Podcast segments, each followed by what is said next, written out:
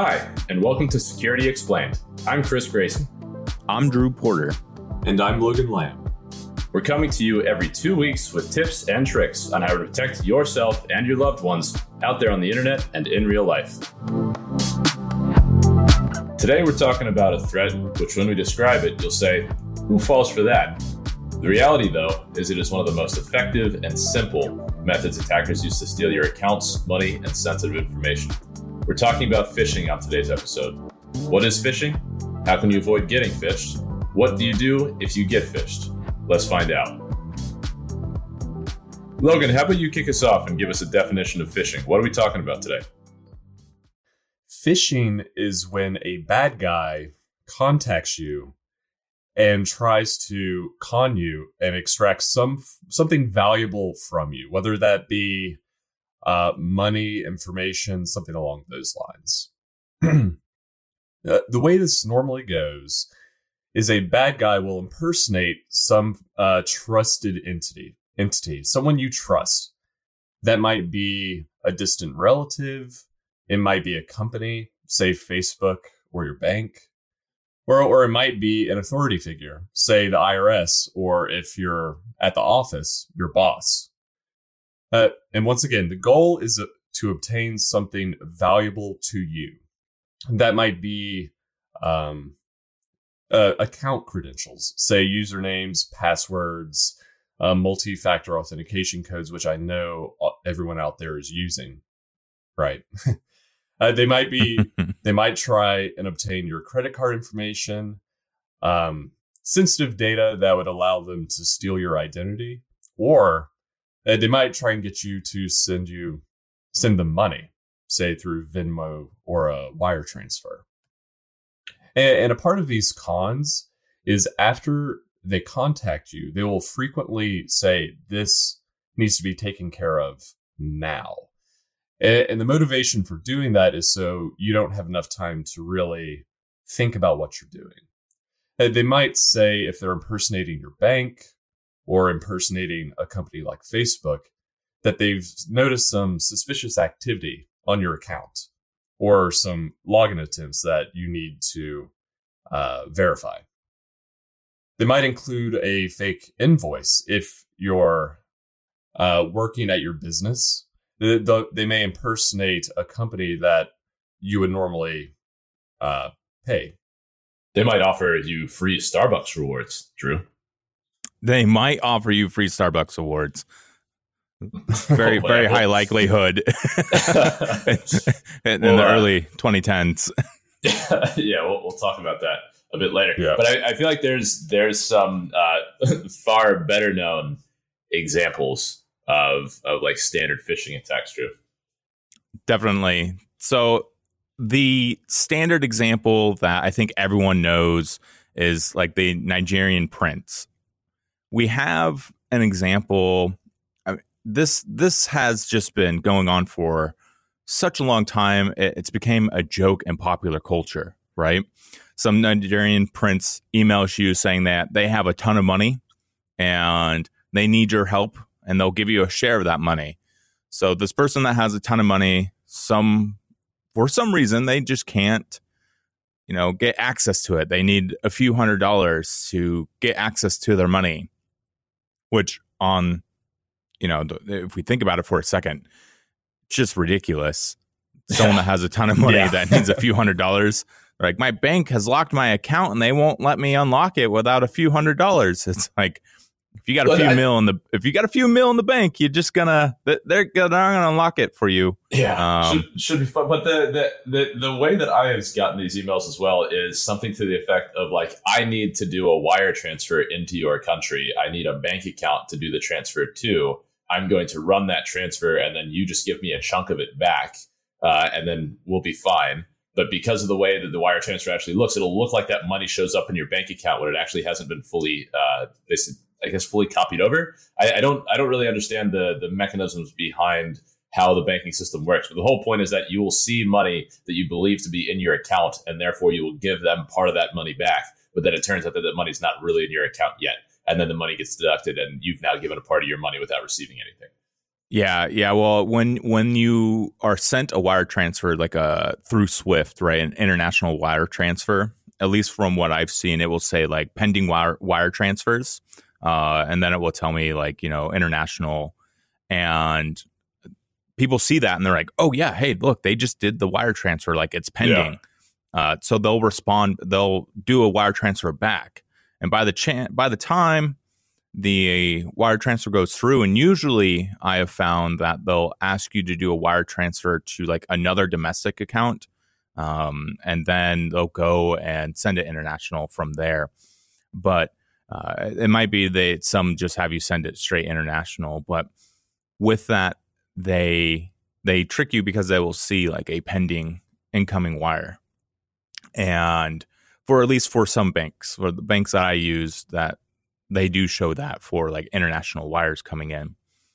So that, that's how someone could definitely fall for it. I mean, the next one, the next popular one is extremely popular around April 15th and a few months after is the IRS refund scam. And this is where uh, there's a few different types of IRS scams actually. Uh, and they'll call and they'll say, Hey, we can't process your refund. We need your information, or we need to validate some information.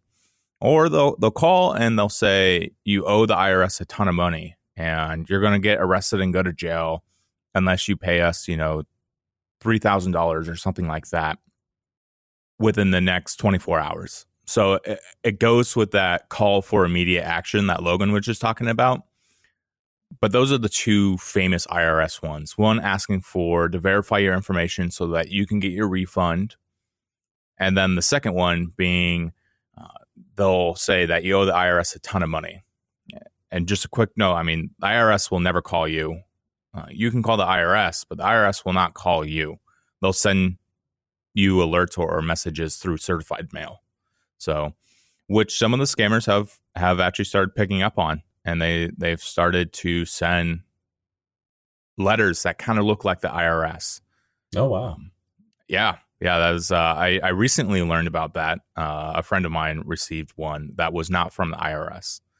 So, but he he reached out to me and he was like, "Hey, is this legitimate?" Um, and I was like, "No, not at all." but uh, the, next one, the next common example, I think, and this is just three common examples spreading uh, tons of different spectrum, but mobile banking SMS scams. So a lot of banks are implementing SMS into their alerting features for individuals. So you'll get an SMS saying, you know, oh, did you recently purchase, I don't know, a software defined radio from, you know, some company for a few thousand dollars? And that would be an example if you're targeting me. But uh, uh, and, and it would be like if you didn't, like someone someone clearly did, so you need to log into your account and make sure that you mark this as fraudulent. Mm-hmm. So they'll get they'll get this SMS or they'll they'll get like a, another one that is falls along a similar line is like the credit report. Like someone just took a did you just it will say congratulations on your uh, new credit card with your bank, and it'll be like what bank you go with. Um, you know, log in to see the details of it. And people are like, I didn't apply to a credit card. So they'll click on the link on the SMS scam itself and or the SMS text messages that they get. And then it will pop up a login page that will look just like their bank's login page. And they will type in their credentials. And some of the really good ones will actually just drop them into their banks like mm-hmm. um, login or or they'll pass the credentials forward and actually log them into their account. Some of the not so good ones will just pretend like you can't log in no matter how many times you type in your password. And then some of the other ones that are I'm not going to say great but not terrible will send you to a link to like do a password reset on your actual bank. Um, but but that in itself is also a phishing scam because I'll get that new password. Um, mm-hmm. But it, so th- these are these kind of you know big three within this, and there are a ton more. I mean, there there's literally thousands of different examples that we can go with, but these are generally what we find to be the most popular ones within the within the you know larger community as a whole. So the methods that are used with this first one uh, is just going to be untargeted mass sending of email, text messages, phone calls. They require a conversation piece or some type of action uh, with the attacker themselves. And or that that action could just be clicking on the link. These are the least sophisticated and they're really targeting only the lowest of low fruit. This is not going to get someone who is even a tiny bit aware or at least hopefully it, it doesn't. Now the ones that that will get people that are even a tiny bit aware or or aware are going to be the semi-targeted ones. They're going to have more attention to detail as well as more attention to crafting the attack to the victim. So they'll know what bank you use. They'll they will pass the credentials to the bank. They'll know that you probably have a PayPal account or they'll find your PayPal account linked to your email They'll send you some type of email saying you need to log into your PayPal account.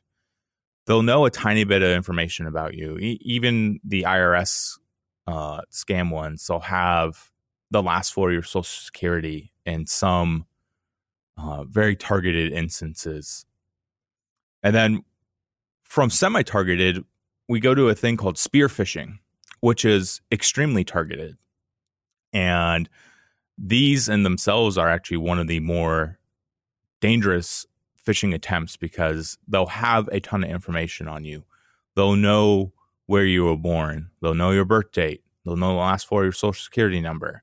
They'll have all these information and what what they're looking for is a missing piece of information that they need or they want you to do an action and you won't do it unless you they can verify you and they'll go and they'll be like, all right, before we do this, we need to verify some information about you. And they will verify the information to you. So you'd be like, oh, okay, yeah, they already have all this. So they clearly are someone who is, you know, they are who they say they are because only that person would have this information. And this has been done a lot against executives and companies. Uh, this has been done against uh, security companies themselves, uh, media companies, politicians.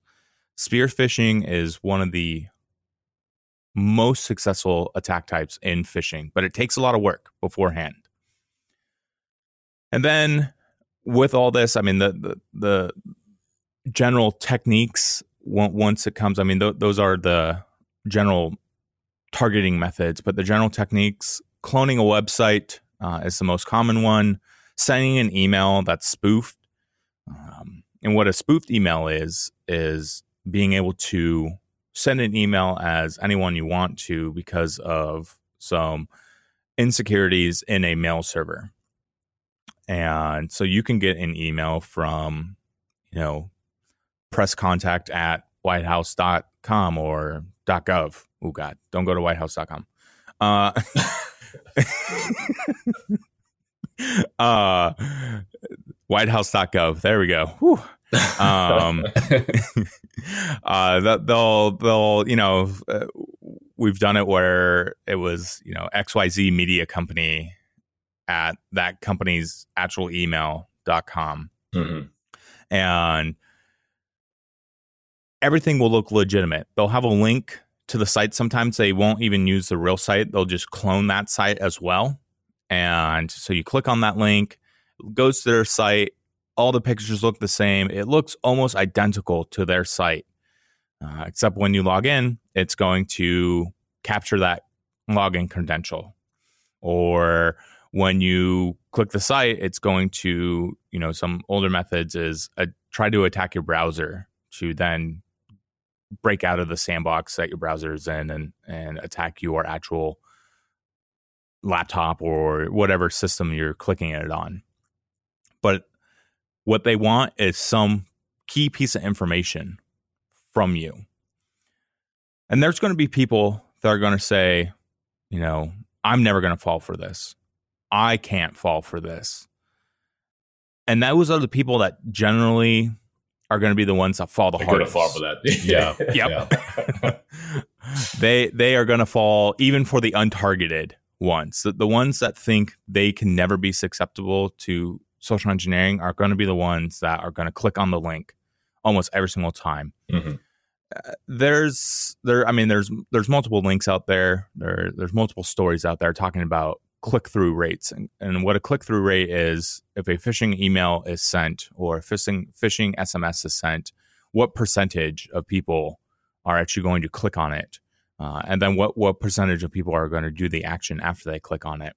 And those numbers, you know, range from 13 to 49 percent, depending on how sophisticated the the attack was.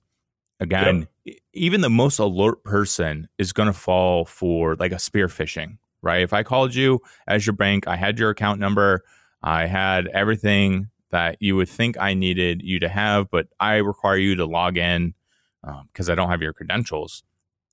Uh, people are going to fall for it, right? They're going to be like, oh, well, they have my account number already. So, like, clearly, if they were a bad person, they would go and try to get that information from me. But you also have to remember that your bank account number is on, you know, checks. So there are other ways to acquire bank account numbers. Uh, but what they really need is your credentials so that they can do a wire. Uh, but yeah, if it is a spear phishing attack, not many people are going to be alert Mhm. enough to to determine that like this is what's happening uh, Yep. right in that moment. Though they maybe they might realize it like a week later or a few days later, but at that time it's already happened, and they got what they needed.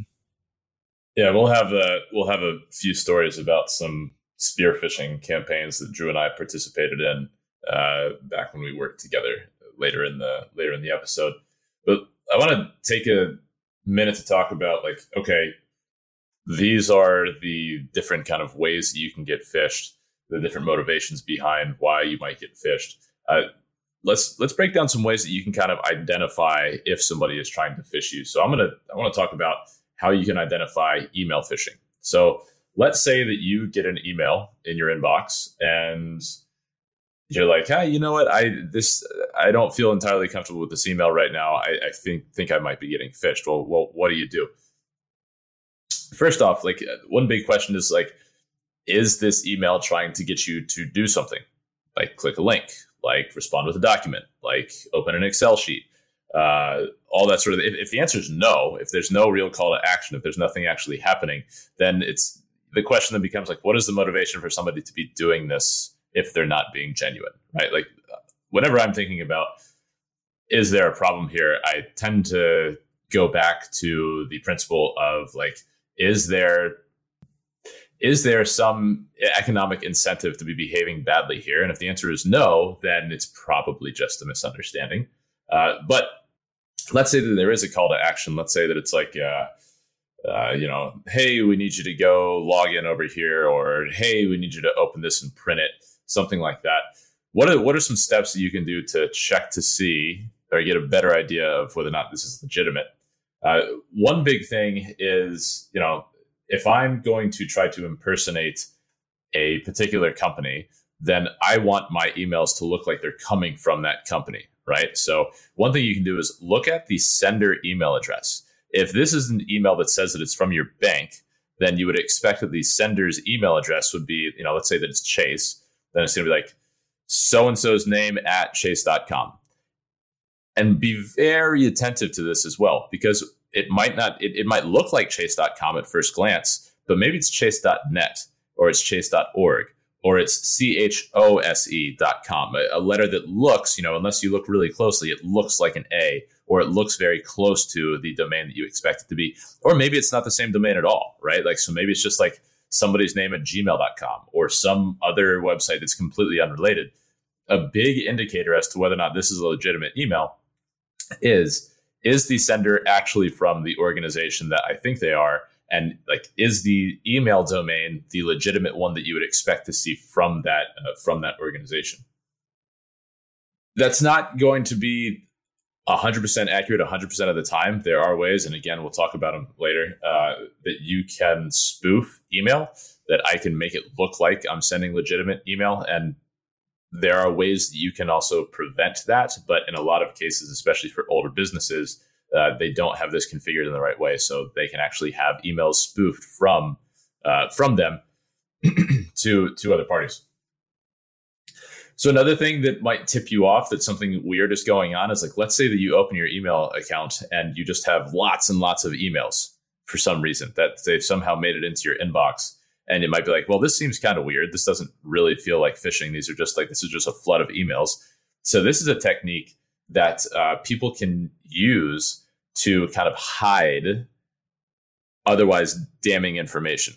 So think about a case where it's like let's say that they have either like reset your password or logged into some account on a new computer or something like that. And they know that this this action that they have done results in an email being sent to the uh, the party that owns the account. Well how can you make it so that it's likely that that email is not going to be seen? You can flood that email account with other emails. So let's say that you know there's one email that's going to say like hey your password was reset or hey your account was logged into at this location but the attacker also somehow managed to get thousands of emails sent to you at the same time, all of a sudden that one piece of that, that one email that has important information in it is now sitting in the midst of 5,000 nonsensical emails. Are you really going to take the time to go through all of that and find the one that is actually important? So if you do get a flood of emails that you shouldn't be getting, be careful because there might be one in there that was actually being hidden by this attack. Some other things you can do so if you have the email and it's saying like oh click on this link to go do something um, like so let's say that it the email appears to be from your it department and it's saying like oh we need you to go log into this portal um, or it's from your bank and they're saying we need you to go log into our website. You can click on the link uh, uh depending on i guess in modern browsers clicking on the link is, is less risky than it used to be uh, but you can also mouse over the link. So just take your take your cursor and, and place it on top of the link and take a look at where the link is actually going right? So again going back to the bank uh, to the bank example if this is uh, in, an email from chase.com it's from the chase bank and it's saying we need you to log into your accounts and it has, has a button that says log in now. And when you hover over log in now the url that it's taking you to is not the chase uh, chase website. That's a big red flag right there. One caveat to that is there's a bunch of services that will actually do like link shortening um, or or metrics tracking for link clicks in emails. So so this is this is not as bulletproof of an approach as it used to be because now even valid links might have um, some some other weird third party URL that like when you click on the link, it actually takes you to a third party tracking site and then redirects you to the link that you're supposed to go to. Uh, but especially for for the most important emails that you're getting that are that have calls to action in them, it typically won't be what you're going to see. Um, and and one of the reasons why is because they don't want to obfuscate their links behind behind some weird service like that, so you can't see what you're clicking through too. Uh, the biggest thing, though, or I guess kind of the one of the most likely ways that you're going to get compromised is by opening attachments. So if somebody sends you a spreadsheet or a uh, you know a Word document or a PowerPoint presentation or any one of these things, uh, if you don't know who that party is that sent it to you, we highly recommend that you do not open it. Little known fact to, to many people is that all of these different document types that work in the Microsoft Office suite, they actually have a full scripting language built into them. So I can actually write script in a spreadsheet that when you open that spreadsheet, that script will execute and it will do much more than just operate on that spreadsheet. And that's in that's kind of across the across the board in all of the Microsoft products. One one other caveat to this is as um, as browsers have kind of gotten better and as email has gotten more into browsers, right? So it used to be that like maybe you're using your Outlook client that just is on your desktop. You're using uh, Thunderbird. You're using some some email client that is not in a browser. Nowadays, in browser email clients are far more common, and as such, opening it when you open an attachment in an email client that is in browser, depending on what browser you have, instead of opening that attachment like in Microsoft Office or in some other application that pops up pops up on your computer, it actually previews it for you in your browser. And that is going to be a safer way of looking at attachments than downloading the attachment and opening it in a separate piece of software, just because there's been so much attention paid towards how do we make browsers more secure. Quick, quick recap of how can we identify if you're being email phished. First off, take a look at the sender email address. Is there anything funky about it? If there's anything funky at all, if it's coming from the wrong domain, or it looks like if it's a domain that looks like what it should be, but it's just slightly off, like these are big indicators that this is not a legitimate email. If you get a flood of email, keep in mind that somewhere in there there might be a critical a critical message that somebody didn't want you to see. Uh, if the email that you get contains weird links, stuff to uh, websites that aren't what what you would expect via vis-a-vis the content of the email itself, be careful. And then if there's unexpected attachments or there's attachments coming from parties that you don't know or you don't trust, be very careful in opening them. So these are these are for email. How about for SMS or instant message uh, phishing, Logan?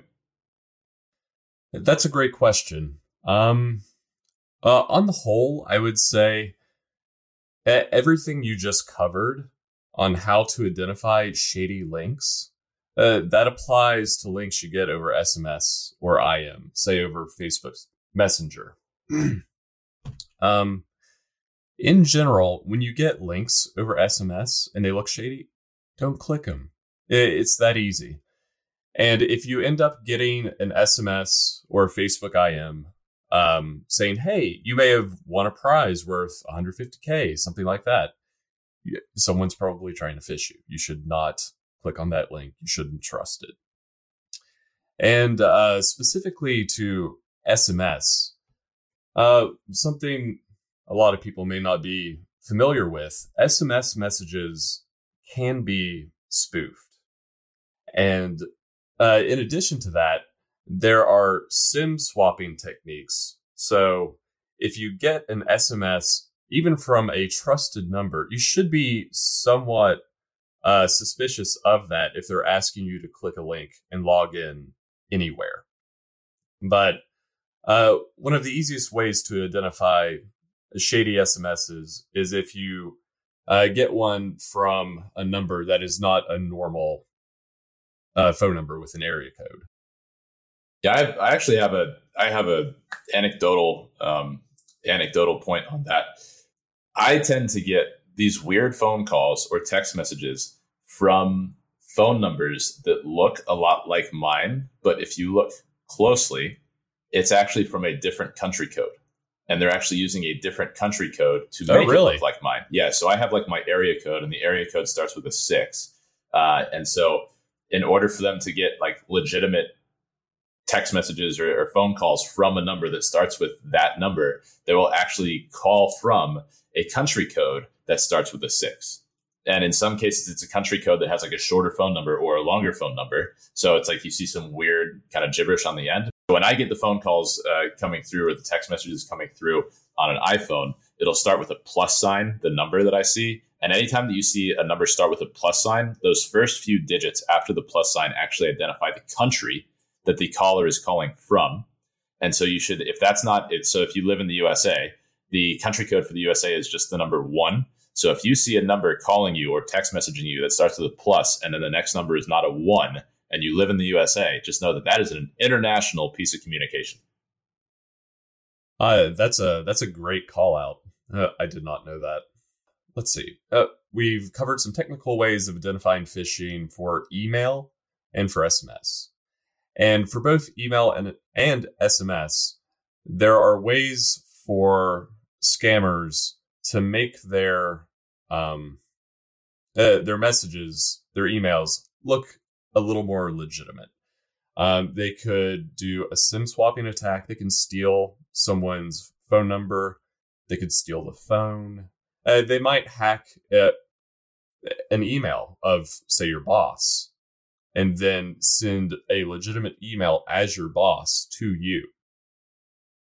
So, uh, what do we do in this sort of situation? Um, my general approach anytime I get uh, an email, a message that is requesting something sensitive or something really critical, I make a point to confirm that with that person out of band. So if it's an email, if it's an SMS, highly recommend that you just give the person a call. C- confirm it out of band just through some other medium, any other medium than the one that was used to contact you. And that's a great way to rule out uh, these targeted attacks. Yeah, and this is this is actually a technique that is commonly kind of uh, I guess proposed by your bank, where they say, look, if we send you a piece of comms or you receive a piece of comms from us that you believe to be from us, then the right way to actually confirm that it's from them is like don't rely on any any callback phone numbers or email addresses that are in that piece of communication itself. Go to Google, go to a search engine, Google like okay, my bank find the official website for your bank, find the official number through that, and then call that official number, and then confirm that this piece of comms is is actually legitimate. So again, when you receive something that might have additional ways to be like, oh yeah, you can confirm this with us just by calling us back at this number. That whole piece of comms is suspect. Use another way to identify uh, how can I get in touch with this sending party through a, a kind of like publicly reputable source, which would be their public website and that is the way in which you want to confirm that this is, in fact, uh, legitimate. Or if you're at your own office, you can use the company directory to look up a number. We'll talk about how uh, we've taken advantage of, you know, multi sending multiple layers of communication and how someone fell for a phishing scam uh, during a pen test uh, because they didn't look up the number that we wanted them uh, you know to call back in the company directory. But yeah so if you have a company directory uh, look up callback numbers there. Do not look up callback numbers on a email signature or anything like that one of the things that you may have heard in the past is like so in a browser if you see that lock icon in the url bar then that's an indicator that the site that you're communicating with is safe and there was a point in time where that was more true than it is now. But uh, just because you see, let's say that you open, you, you, clicked on a link, you went somewhere and you see that lock sign, and all of a sudden I'm like, okay, it's the lock sign. That means that I'm safe. That is patently false at this point. Uh, there's actually a, a, a, technology that has grown a ton in use over the past few years called Let's Encrypt. And uh, and prior to this technology, the the time that it takes to get that lock sign on the let's say that you spin up a scam website and you want to actually get that lock sign on your scam website uh, it, it, took a good amount of time before because you actually had to apply to uh, what's called a, a, ca or a certificate authority for them to give you what you needed in order for you to get that lock sign on your site um, and so that took money that took time and now there's this technology called let's encrypt which don't get me wrong, Let's Encrypt is fantastic. It does some great stuff. But one of the ways in which it is abused is now all of these phishers and scammers, they use Let's Encrypt to get those lock signs on their sites when it's actually an illegitimate site. So that lock sign does not mean very much with respect to is this the site that I think it is? It does mean that, like, yes, my traffic to it is encrypted, but it is not an indicator that you have landed on a legitimate or good website.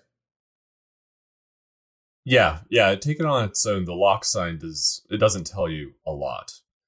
But if you are 100% sure that the URL is correct, then the lock sign does ensure that you your comms to that website are secure. And uh, the example I'm thinking of here is if you're sitting in an internet cafe or Starbucks and you're getting man in the middle, um, you might be able to navigate to your bank's website but if the lock sign is missing, that might be because an attacker is tampering with your traffic. Mm-hmm. Mm-hmm. Yeah. So, some other things you can do to keep yourself safe with respect to phishing uh, get alerts for unrecognized logins.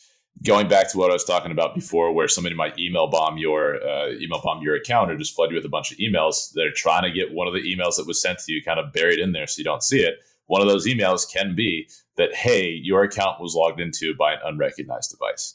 And so if somebody does manage to break into your account or you do end up like giving your credentials to somebody else unwittingly and they log in, you are now going to get notified that those credentials have been used in a place that you did not know about. Another thing that we harp on all the time uh, is is what we call MFA or multi-factor authentication, and there you probably use some services that require this by default already, and you may not know it. So, for instance, if there's any service that's like, "Hey, you've logged in, but we don't recognize the device that you're logging in from. We're going to send you a text message, and you got to give us the code in that text message." That is a form of multi-factor authentication. The whole idea behind multi-factor authentication is it's not just your username and password that's going to let you in this time the SMS version that I just said, where they're going to send you a text message with a code in it, is not the number one choice. That's not the one that we would recommend out of the gate. There's uh, Google Authenticator is one that I use, but there's there's lots of different kind of like token software that you can put on your phone, where like basically you're going to log in, and then the next screen you get to is going to ask you for a code, and you have to pull up your phone and find the code that is being generated on your phone and type that code in and then you're fully fully logged in. It sounds similar to what happens with SMS, but the big distinction here is instead of the code being sent to you, the code is just generated by your phone. That's a much more secure way to make it so that if somebody does compromise your credentials, they cannot use those credentials to log into some service because they don't have that code that is being generated on your phone.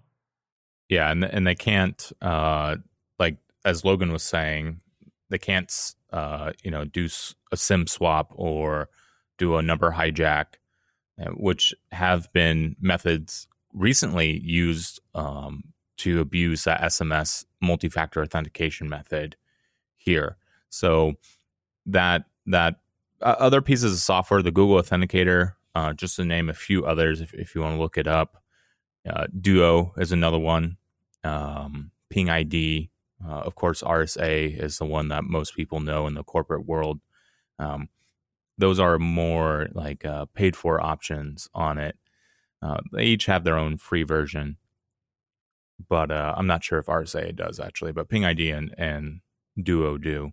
But yeah, if you want to look up other forms of multi-factor authentication that you can use that Chris was recommending, Google Authenticator, Duo, Ping ID. Those are the three that I would say people could check out and are easy to use.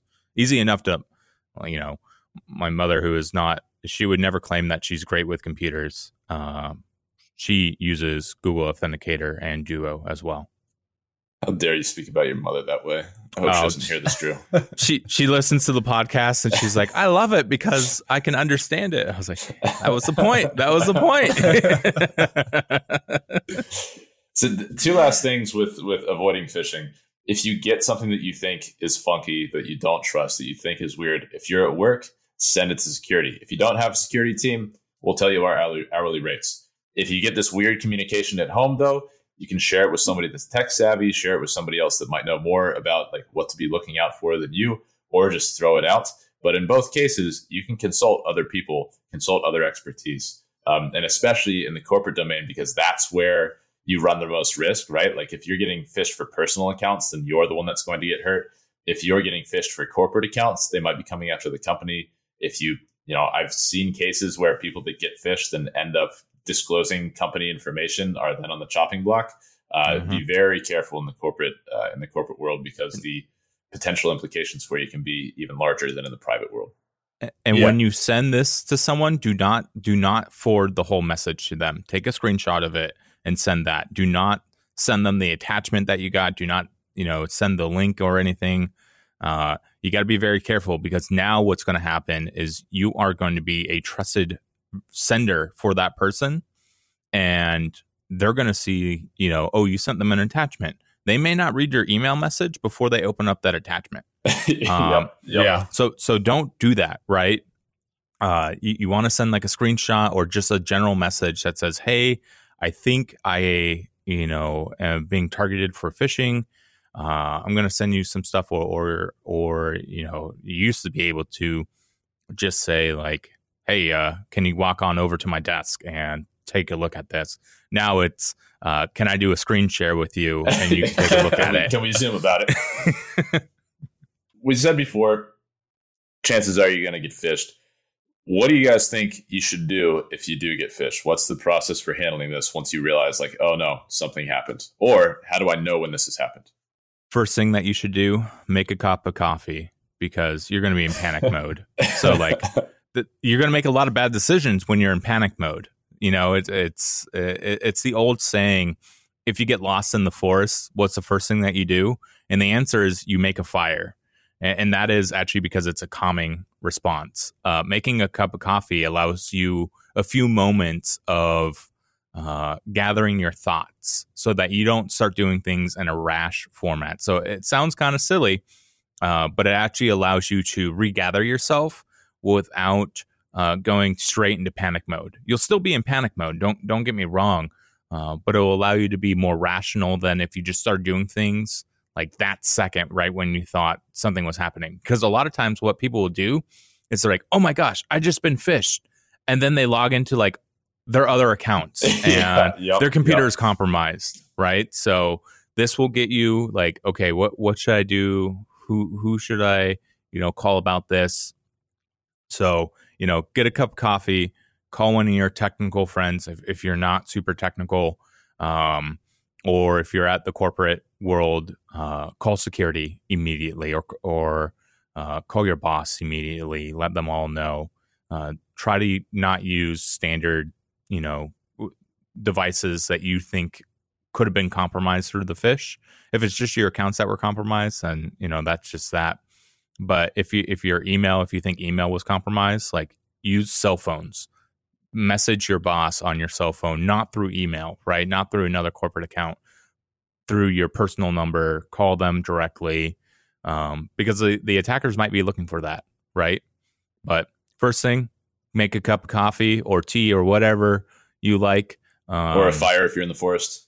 a fire if you're lost in the middle of the forest uh, and, and, you've been phished and you've just realized it, uh, uh, and then and then come up with you know a who am I who do I need to contact, what do I need to do type thing. Uh, that's the first thing. So uh, I'll let I'll, let other folks cover the other things that you should do, but that's the, I, in my opinion that's the first thing that you should do is just do something to collect your thoughts before you do rash, um, you know, actions trying to respond to this. I, I, like that, and I hadn't heard that before. That's a good one. Um, I mean, and, and how do you actually know that something bad has happened here? Uh, identity theft is a big one. If mm-hmm. you start getting comms from like financial institutions for actions that you're not taking, uh, like credit monitoring is a good one as well because you'll see like, oh, has there been a hard pull on your credit scores? And like, if you didn't authorize a new credit line, that's a big indicator. Um, locked accounts is another big one. So if all of a sudden your passwords stop working, uh, that's not great.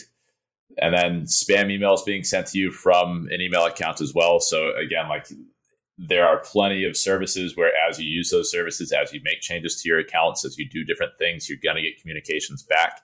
Uh, or maybe it's like there's some institution that is now sending you email that appears to be related to a new account that you've opened with them when like you don't recall doing that. These are all indications that somebody is using the information they have from you for purposes that you don't uh, you do not permit no joke, while we're talking about this, I just got a text message from a friend of mine saying that uh, they they just clicked on a link to an email and they like don't believe it's legitimate anymore, but they no already way. logged in. Yeah, I kid you not. Like I just was reading no, that. I was like, this, "We got to get this episode out."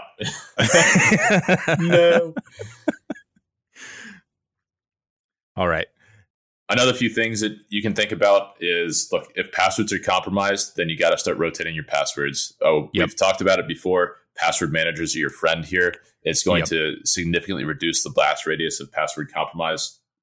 If financials and identity theft are involved, cancel the affected card, freeze your credit, contact your bank. You need to get on top of that as soon as possible because identity identity theft and, and identity fraud are, are particularly painful to deal with. But yeah, freezing your credit, contacting your bank, uh, and, and canceling any affected cards are, are, the way to go there. And then if you're at your job, you know, sp- speed is of the essence do this quickly. As soon as this happens, contact the parties that can help you resolve this, whether that's security, whether that's IT, your boss, you want it documented, you want it on paper. As soon as this happens, as soon as you realize something is happening, you want to contact the people that are potentially going to be impacted or can help you resolve this, uh, especially in a corporate setting. Yeah, and with your bank, the speed is of essence is even more important. Some banks have a 90 day grace period uh, for when you see like activity that doesn't look um, normal.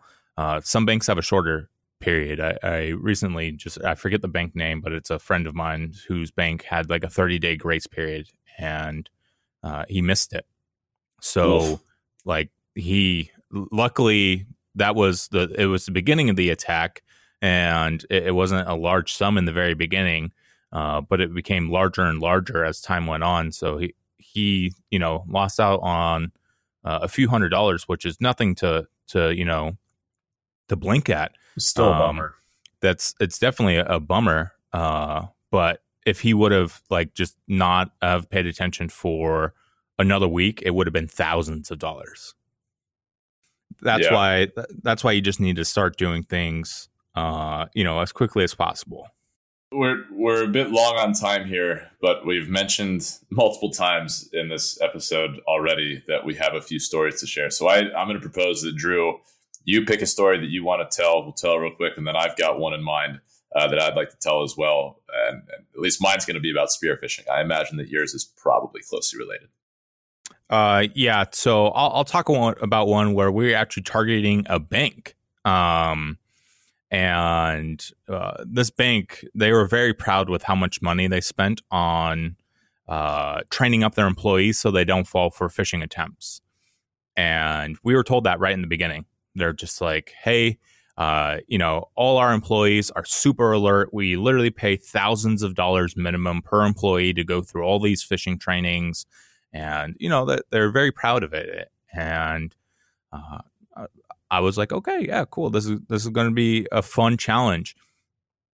With that, I um, found who they did their training through. They didn't tell us. They didn't want to tell us, which is you know understandable. Found who they did their training through. Went through one of their trainings to see what they're being trained up on, and saw a weakness. And the weakness was that they didn't use the company directory to look up callback numbers. Mm. So the mm. first thing I did was I sent an email. Uh, and uh, actually, the first thing that I did was I created a email account using a URL that looked very similar to theirs, but not exactly theirs. And uh, so when you look at it, you know, I changed an I to an L or something like that, an L to an I, something like that, and it um, it looked very, very familiar to them. So I did that so that I could respond back to people if they sent me an email off the email I sent them. So if they replied to the email I sent them, um, then I would get that. And the person who I who I was sending it as would not actually get that if you're just spoofing it, which is what would happen. So so I set that up and then I found their phone number block and I bought the number one after their block. So if their number was 555, you know, one, two, three, four, five, six, seven. Um, what I mean by block is they owned 555, 123, and then they owned, you know, four, and then all the numbers uh, uh, from, you know, five to, to eight on every single one of those. So I bought the 555 123 45 uh, you know 77 number. So it was one right after their block. So it looked like i was part of their their block when it came to numbers that they had. I sent an email which is known as a pretext saying hey um, by this weekend we're going to be trying to upgrade everyone's adobe software which is a problem that they were actually having is uh, adobe being out of date and we sent an email as like a IT person from that company saying we're going to be sending this uh, we're we're going to be updating everyone's stuff before the weekend. If we have problems with your systems, we're going to be giving you a call and you're going to have to help us uh, do it on that time. And then I sent like we will not be asking for account information. We will not be, you know, all these things uh, to make them feel confident. Uh, so we sent that out, and then on the signature, I had a callback number, and I had my email and the person I was pretending to be. I sent this email out to I don't know, uh, not a very large amount, twelve people, and in different departments. Um, and I call one, And the first person I call, the very first person I call, I'm just like, hey, this is so and so. I sent an email uh, earlier. Uh, we can unfortunately update your computer and we just need you to go through some of these things. And she was like, no. I was like, what? I was like, oh man, already got busted. She's like, no, I'm not going to do this. And I was like, okay. Um, she was like, I need to verify who you are. I was like, oh, okay. Uh, I can send you an email. And she's like, nope. I was like, well, if you want, you can give me a call back on my line. Uh, the number is in the email I sent you. So we can do that. She's like, okay. And she calls, she hangs up. And I'm thinking, like, man, first email or first call, I just get busted. Bad luck. Yep. Yep. I uh, call another person, left them a voicemail, and then I get a call immediately um, after I left that other person a voicemail. And I'm thinking, like, oh, yeah, this is, and it, it comes from uh, just their general office line number. And I'm like, oh, yeah, this is security. They were alerted and they're telling me, like, the gig is up. And I'm like, man, I'm such an idiot. I remember typing that in like the team chat. I was talking to people and uh, she it happens to be the person I called, and she was just like, "Hi, is this so and so?" I was like, "It is," and she's like, "Okay, I just needed to verify who you were, uh, you know, because there's there's phishing attempts that are happening," and I said. Well, I appreciate your diligence in security. Will you be willing to help us uh, to help secure your computer even more? And she was like, "Yep." And sure enough, she just clicks away on. I send her uh, to uh, uh, Adobe Patch is a URL I used to have. It is like totally busted now, um, which is why I'll talk about it. But it was like their bank name dot adobepatch.com. Yep. And uh, it would show up as like the Adobe website, but then it would say, you know, this patch is for, and then it would have like their bank logo, uh, and then it would be like approved by, and then it would be like the security manager. Um, clicked on it, ran it. It was a backdoor, right? Yep. After that, Mhm, um, of course. uh, actually, I uh, someone was operating with me on the social engineering attack, so they they were uh, looking for connections, and it was one of our good friends, uh, Joe, and he like texted me, and he's like, "Yep, I, I uh, I'm in." I was like, "Great," and we did that a few other times to a few more people. Uh, eventually, we did get caught um, because we just kept on going a real attacker would just probably left it there, right? But we wanted more and more and more. Uh, but yeah, I mean, they were trained to know what to do. They verified who I was by doing a callback. So they didn't want to re- respond to me via email because they were already aware, like, oh, you don't talk through that same communication; it could be compromised. Um, so they wanted to call me back. But the thing was, is they didn't call me back by looking up my number on the company directory, they just looked at my signature. And since it was in the same look uh, block that theirs Mhm. looked like, she thought it was mine. Or she thought it was a legitimate like number. Like who how could an attacker get that number, right? But yeah, so that was uh that is one of my more proud phishing stories. Yeah, that's a good play. That's it. That's a good one. Okay, I'll, I'll get through this one. This one fairly quickly. Uh, but but it's a similar story of, of spear phishing. So I was on an engagement where I was targeting a specific company, and uh, and this company had registered their domain .com, but they had not registered their domain .net. And I looked and saw how their email was configured. I noticed that they didn't have these like modern email protections that prevent spoofing, or at least make spoofing harder. So I was like, okay, I know what I'm going to do here. I uh, found their VPN portal, so where they the website that they would go to to log into their VPN. I copied that website and I put it under the same subdomain, but under the .net domain that I had added. So it was if it was like vpn.foo.com, I now had an exact replica of that running under vpn.foo.net. I then, because they lacked these uh, the, these email security uh, configurations, I spoofed an email from my point of contact, the head of security, to a number of people that I found on LinkedIn. So I went on LinkedIn, I found who are the employees of this company, who are the ones that I think would probably be most acceptable and have a decent amount of access, figured out what their email addresses would be, because typically it'll be like, you know, if you have an email from somebody at the company, you'll see what their scheme is. Typically, it's like, you know, first letter of your first name followed by your last name, or full first name followed by the first three characters of last, whatever. So if you have the scheme in hand and you know the people that work at the company, you can put together a, a list of people that you want to send emails to. So I sent an email out to a bunch of these employees and said, Hey, everybody, uh, because of the VPN outages that we had the other week, we're establishing a bit more redundancy. Uh, we're deploying VPN logins underneath our new domain for the company, which is foo.net. Uh, if you can just go ahead and try logging into this portal at your earliest convenience, uh, we'd appreciate it. Let us know if you have any issues.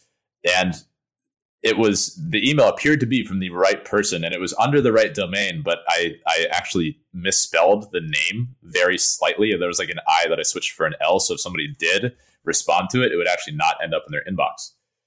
So I send this email out and I get probably 10 to 15 people to log into it immediately. I sent it out to like 30 people. Um, and and so I get all these credentials, and so I start trying to log in, and their VPN has two factor authentication, uh, which is you know multi factor authentication. So I needed somebody to press a button on their phone to let me log in with their account, but their email did not have that on it, so I could actually log into the Outlook 365 and start looking at the communications here. And one of the parties that I had compromised was already in communications with the head of security. So the head of security had emailed out saying, "Hey, this wasn't me. If you responded to it, please let me know." And so I'm actually watching this this uh, chain of communications go back and forth between these two people, and I can tell that they're actually on the phone talking about this. And uh, and so I'm sitting there. I, I've logged into the the real VPN portal, and it's there prompting me for a code. It was actually using Duo. And so with Duo, you can press a button that says like, "Hey, yeah, just send a push notification to my phone," and then I have to press a button on my phone, and you'll be logged in. But the thing is, when I pressed that, it was going to ring this party's phone, and they would have to press a button, and then I would be allowed in. But I'm thinking like, well, I know that they're on the phone with the security person right now, and they're trying to resolve this issue. I wonder if I just push the notification to their phone if they'll accept it. So I was like, ah, whatever, press the button, and sure enough, they let me in. And then I was on their VPN and in their internal corporate network with access to all of their corporate data. That was an example of some pretty intense spear phishing as well. I mean, that's that's kind of the level of sophistication that people can get to. Is like they're impersonating the right person, they're saying things that sound right. Uh, it's coming from a trusted trusted party. Like all these things can happen. So so I think this just kind of goes back to to the we want to put emphasis on everybody is susceptible to this. Uh, if you think you're not, you're probably more susceptible than people that think they are uh, I I could definitely fall for something like that if I'm not being attentive, uh, even though I'm I'm on like the the paranoid scale when it comes to security awareness. Yep, definitely. That's the key point. Everyone falls for this.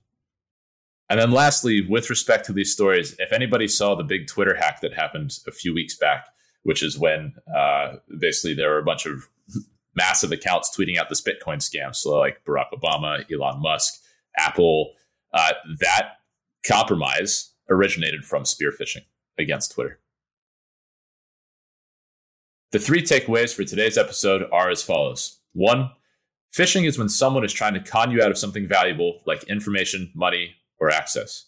Two, always think twice when someone asks you for sensitive information.